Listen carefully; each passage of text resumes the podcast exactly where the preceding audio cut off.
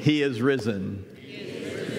Amen. Take your Bible, if you would, and turn with me. We're going to look at a portion of Scripture in uh, Mark chapter 16. Uh, as you're turning there, let me just invite you. Next weekend, we start a brand new series called Nailed It.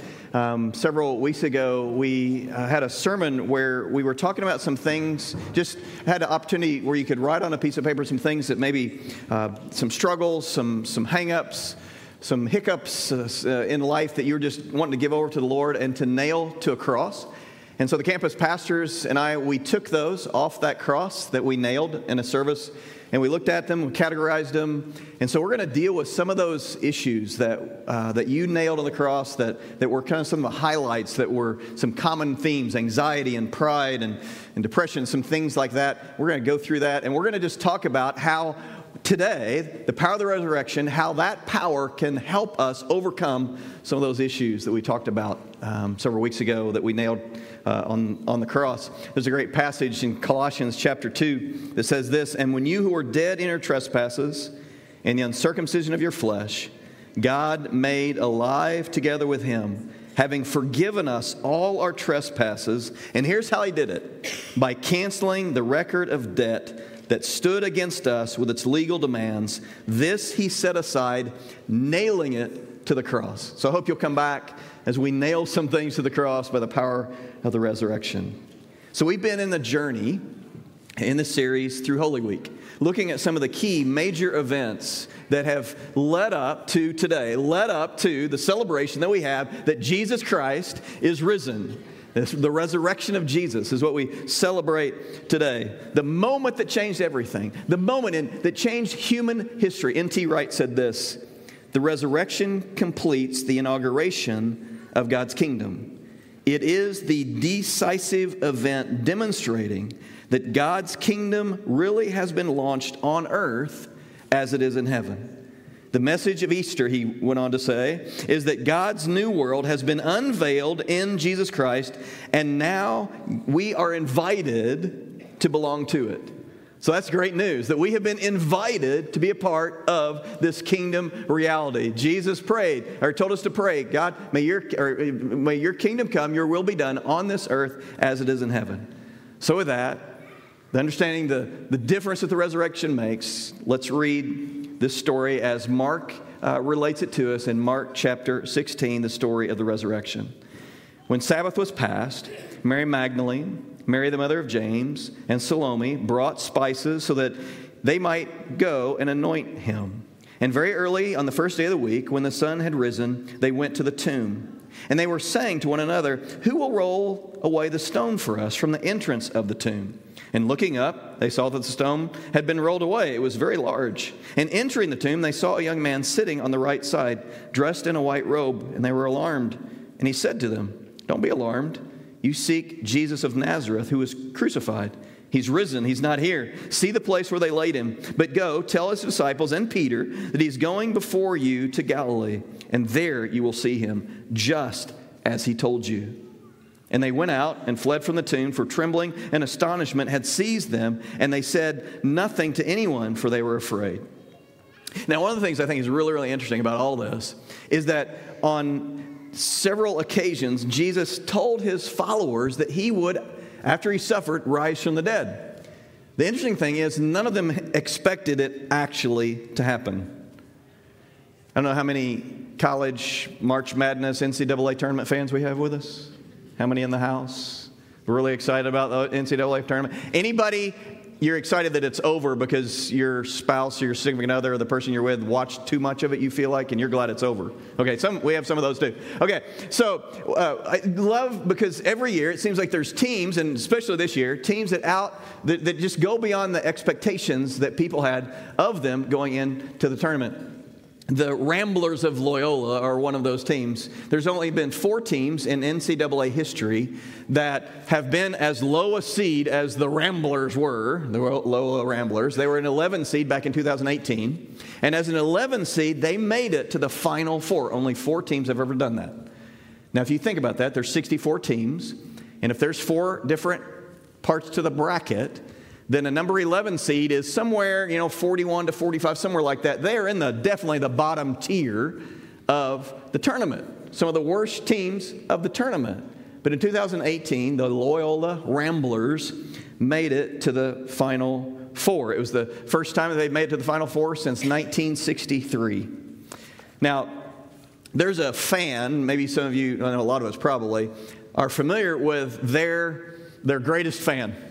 Uh, Sister Jean is and we have a picture of Sister Jean. Some of you recognize her. Sister Jean, 103 years old. Sister Jean is arguably the greatest Loyola fan of anyone. And in 2018, Sister Jean, this woman of faith, uh, I want to show you her bracket from nine, or 2018. This is her bracket. Now, I don't know if you can read it or not. Sorry for those of you who are on the radio. You're probably struggling. You can't read this, I know.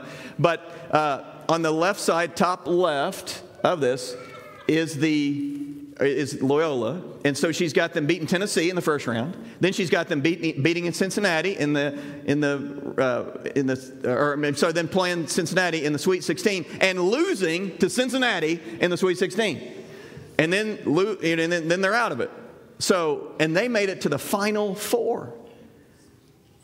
Sister Jean, a woman of faith arguably the greatest fan the Ramblers have ever had, 103 years old. And she, even though she believed in them, there was a limit to what she was thinking. You know, they're, yeah, they can probably eke out a win or two, but when it gets tough and when the team get, teams get better and when you start playing those big schools and, and when it goes on and the pressure is on, they're going to fold. They're not going to win. She became a realist and she filled out her bracket. How many times do we carry that same attitude into our relationship with God? God, I might believe that you can help me find a job. I might believe that you can, you can do something about maybe the sin in my life. I might believe that you might help me find some special someone that I can marry, but boy, when my marriage is on the rocks and it seems like it's hopeless, can I really believe and trust that you could do something miraculous? God, when my, when my child is off the deep end and, and, and, and just kind of, you know, going wherever, can I really trust, can I really believe that you could bring my wayward child back to faith? I, am not sure, God, that, that in my addiction, as I struggle in my addiction, I'm not sure, God, if you really can help me where I am. I know you help other people. I know, I know, you do other things. I'm not sure, God. I've, I've heard stories about how you've healed people, but I don't know, God, if I can trust you to take me to the next round. I don't know what my expectations kind of stop here. I don't know if you can, if you're able. I don't know, God, in the midst of my depression, if I believe that, that you can help me find hope. And just like Sister Jean, we bring into our relationship with God these low expectations. And we're realist in our relationship with God. So, what would it look like if we lived differently? What would it look like if we lived with an expectation of the resurrection, the, an expectation of resurrection power in our lives? Let's go back and, and look at this. Look at this text, the first few verses of, uh, of Mark 16. The Sabbath was passed. The women they go to the tomb. And they're carrying spices. They brought, brought spices so they might go and anoint him. It's early, first day of the week, the sun had risen. They go to the tomb, and as they're going to the tomb, they start in this conversation well, who's going to roll the tomb or the stone away from the tomb? Now, I want you to notice what they're expecting as they go to the tomb. It says that they brought spices with them. Spices in that first century, the way the, the, the Jews, uh, when someone died and they buried someone, uh, if you were wealthy enough to have a tomb, they would put the body in the tomb. They would put oils and spices in the, the body. They didn't, they didn't embalm the body so it would mask the odor of the person that had died. One of the signature miracles, if you remember it, of Jesus was him raising Lazarus from the dead. And when he was about to raise Lazarus from the dead, he talked to Martha, Lazarus' sister, and he says to Martha, Have them roll the stone away. And Martha, in John 18 or John 11, says this. She objects and she says, Well, he's been dead for three days. There'll be an odor. Now, if you trans, if you the, the way the, the King James translates that, there will be an odor. Odor. It translates it. He will stinketh. Uh, okay. So And so she said, after three days, there's going to be an odor. And that was the expectation that they go with. That we're going to go, and the body, Jesus' body, our Savior, Messiah, he will have laid there for three days, and there's going to be an odor. And so we need to bring these spices to mask the odor. And then they're, so that was their expectation. He's going to be dead, that they're going to encounter a tomb with Jesus in it. They start talking about who's going to roll this stone away. How are we going to get into the tomb because this big stone is in the way? Again, there is this expectation that Jesus is in a tomb. There's a stone in place. They had such hopes. They had such hopes about Jesus. Hopes that he was something special. Hopes that he was their Messiah. Hopes that he would become the king of Israel and he would throw off the Roman oppressors that they had. They had such hopes but then, as he hung on a cross, they became realist. And they doubted and they scattered and they struggled. They were fans, they were loyal. They loved Jesus' teaching. They thought he did some great things. He's able to do miraculous things. And we saw him heal people and we saw him do these wonderful things. We even saw, we were there when he, he raised Lazarus up from the dead, but even though he said it, there's no way that he could ever raise himself from the dead. And like Sister Jean, their expectations were limited. So, what again would happen if, if, we, if we lived with an expectation of the resurrection? What, what would have happened if, if, if they came on that Sunday morning with an expectation in the resurrection, an expectation that, that he had risen? What would, it, what would be different? Maybe they would come to the tomb not, not walking and somber and, and, and struggling, but maybe come running, come excited that, that, that we're going to go with an expectation that maybe, just maybe, he's alive. Like a kid on Christmas morning in anticipation of expectation that there's going to be presents and it's going to be amazing. Do you remember that as a kid? Your expectations. You don't bring burial spices to a resurrection. You believe, but they didn't believe they were realist. And so, what would it look like to have come with an expectation of the resurrection? Maybe you would bring, instead of burial spices, maybe you brought a fresh set of clothes. Maybe you'd, you'd have brought some sweet new, a sweet new set of sandals. Maybe you brought some snacks and a bottle of water. And, and after three days, I mean, Jesus, of course, is going to have uh, crucifixion breath, so you're going to bring some breath mints. But they didn't bring any of that. They brought spices because their expectation was that he was dead. So, if, as we think about this, I just want to encourage us that we need to learn from them and we need to live in the expectation of the resurrection. That we need to come prepared differently than them. We need to believe. We need to come ready. We need to come with ready hearts, believing that, that God can, that He does, still does miracles he is able to move in us and through us with a ready heart and ready hands and ready feet to make a difference in this world and to have a hope that we too can experience the power of the resurrection and that this life is just temporary. There is an eternal home for us. I love our faith.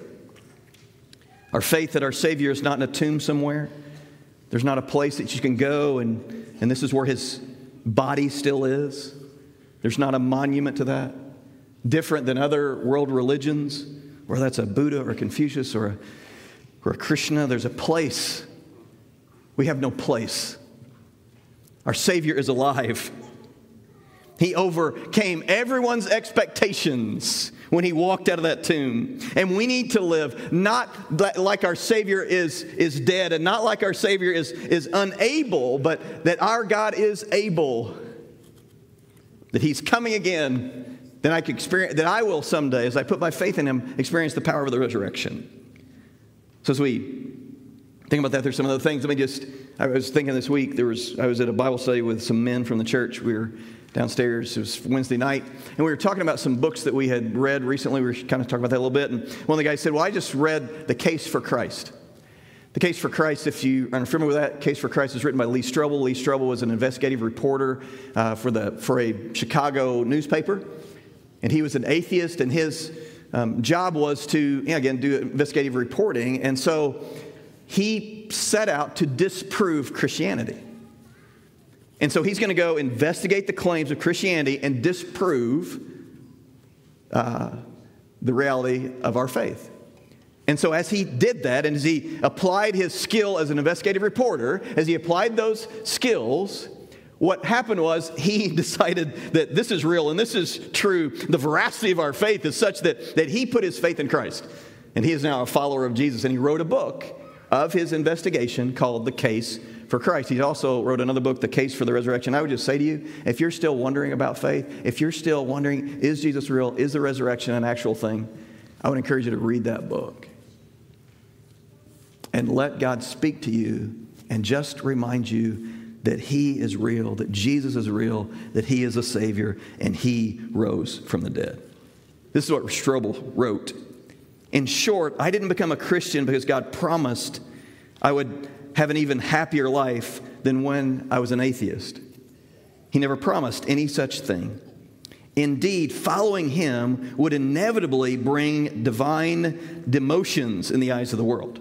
Rather, I became a Christian because the evidence was so compelling that Jesus really is the one and only Son of God who proved his divinity by rising from the dead. That meant following him was the most rational and logical step I could possibly take. So let's jump back in. Jesus rose from the dead. And that blew everyone's expectation. As I mentioned before, and I've mentioned earlier in the series, he had told everyone, his followers, on multiple occasions, that he would suffer and that he would rise from dead. Let me just give you a little sampling. This is just from the Gospel of Mark because we're looking at Mark's account of the resurrection. And this is just the, the, the instances, and you can see them throughout the other uh, Gospel writers, but this, this is just Mark.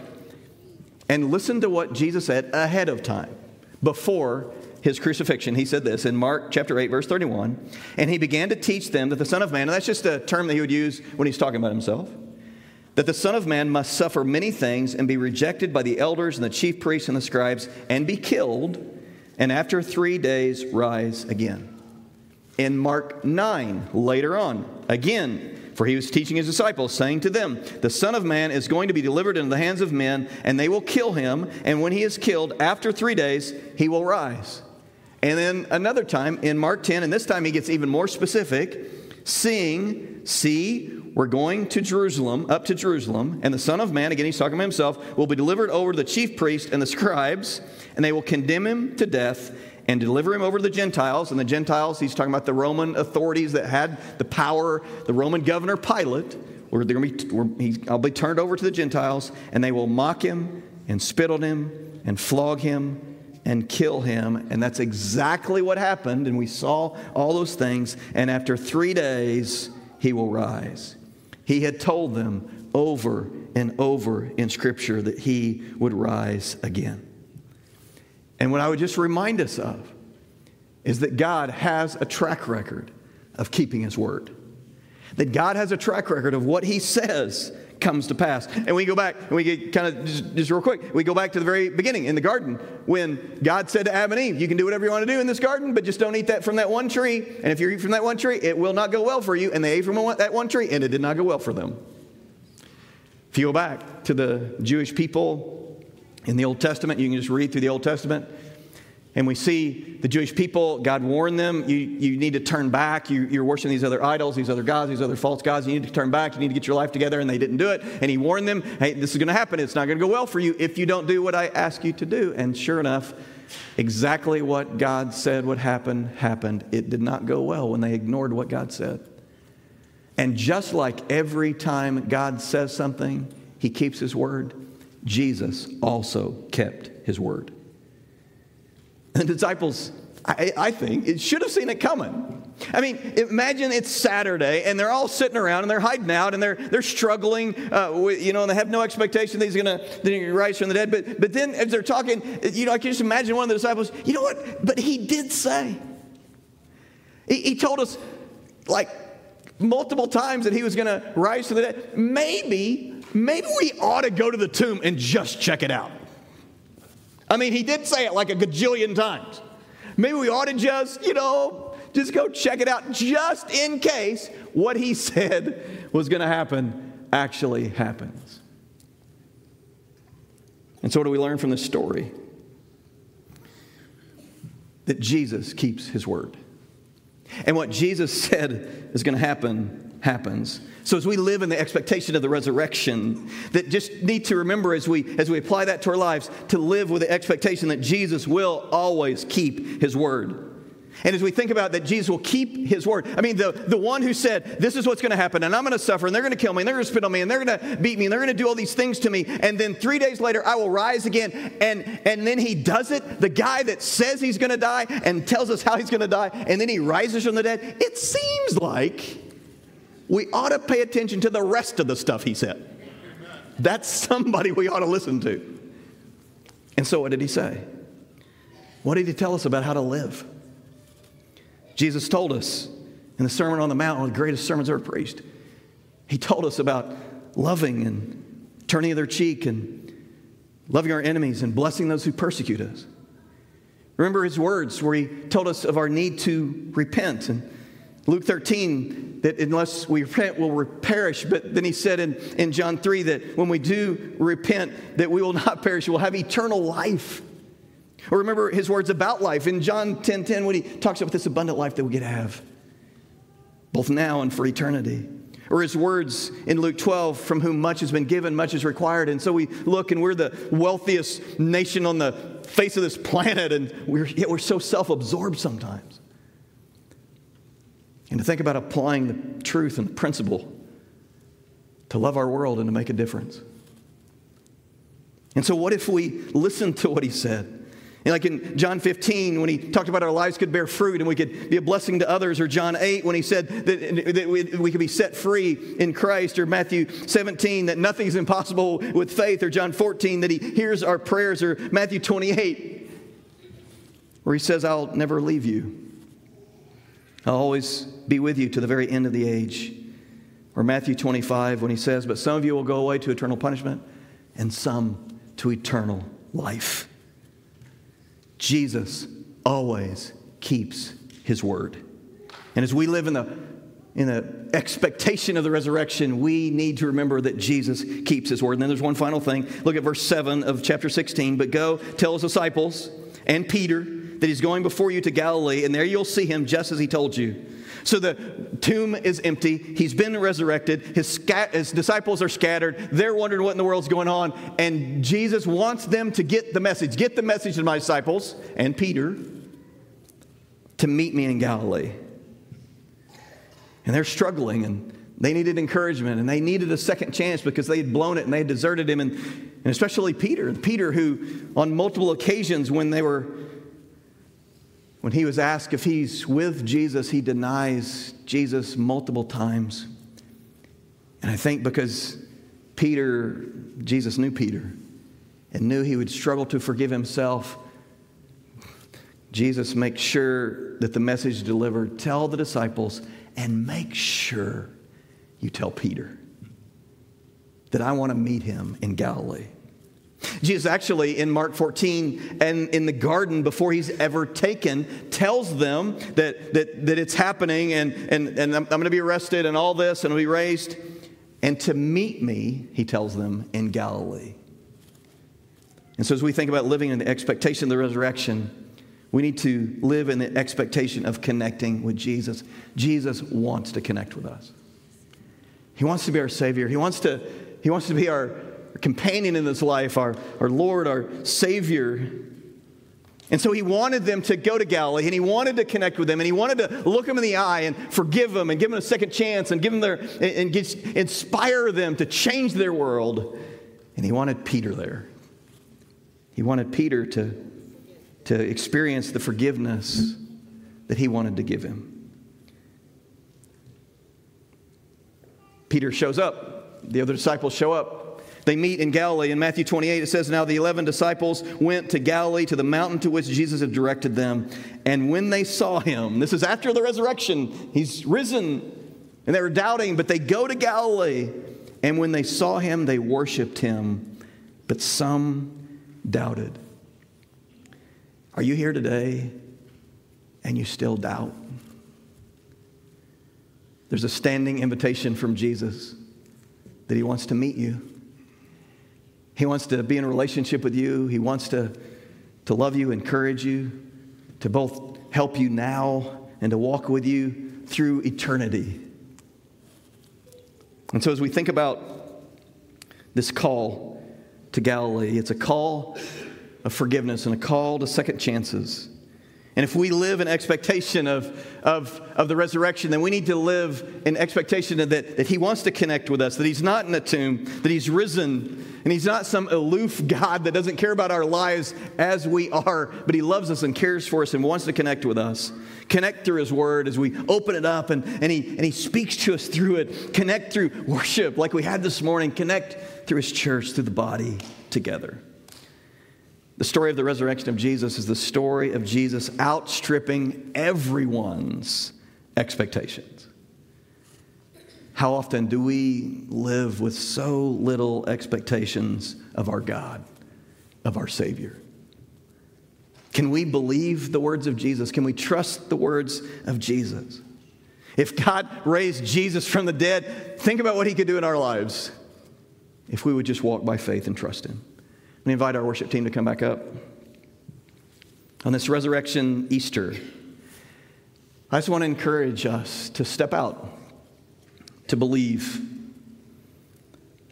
to allow Jesus, as we trust him by faith, to allow him to blow our expectations out of the water. And so maybe there's some area of your life, and you've maybe put your faith in Christ, but there's some just some area of your life that you struggled in, struggled to trust Him in. Maybe it's your marriage, maybe it's your relationship with your kids and being a parent, or maybe it's your health or your career or your family or a thousand other things, your future.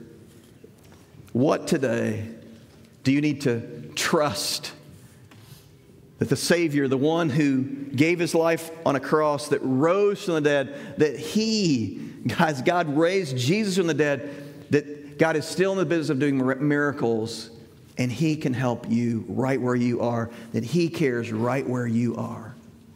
And invite all of us to stand this morning as we conclude with a final song that will just help us to articulate this faith, this, this expectation that we have that, that Jesus can, can move in us. And I would just invite all of us in a final moment, but right before I pray, I'm going to pray for us. That can we all just bow our heads and close our eyes I just want to invite you. Are you here today?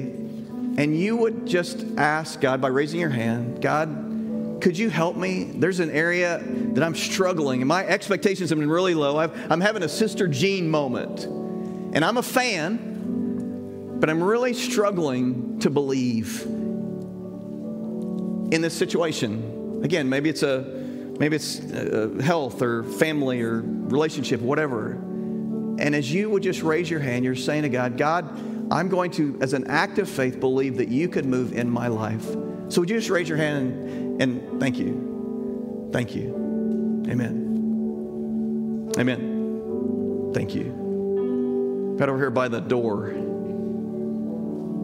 Amen. Thank you. Thank you. Or maybe you're here today, and maybe you've you can put your hands down. Maybe you're here today and and you've been struggling, you recognize today as you come that you've been, you kind of walked away from the Lord, but you sense that just the love of a God that gave a Savior for you. And just like Jesus invited them to come to Galilee, so you look Peter in the eye and say, I forgive you, I love you. And he sent him on mission that today could be the day that God forgives you.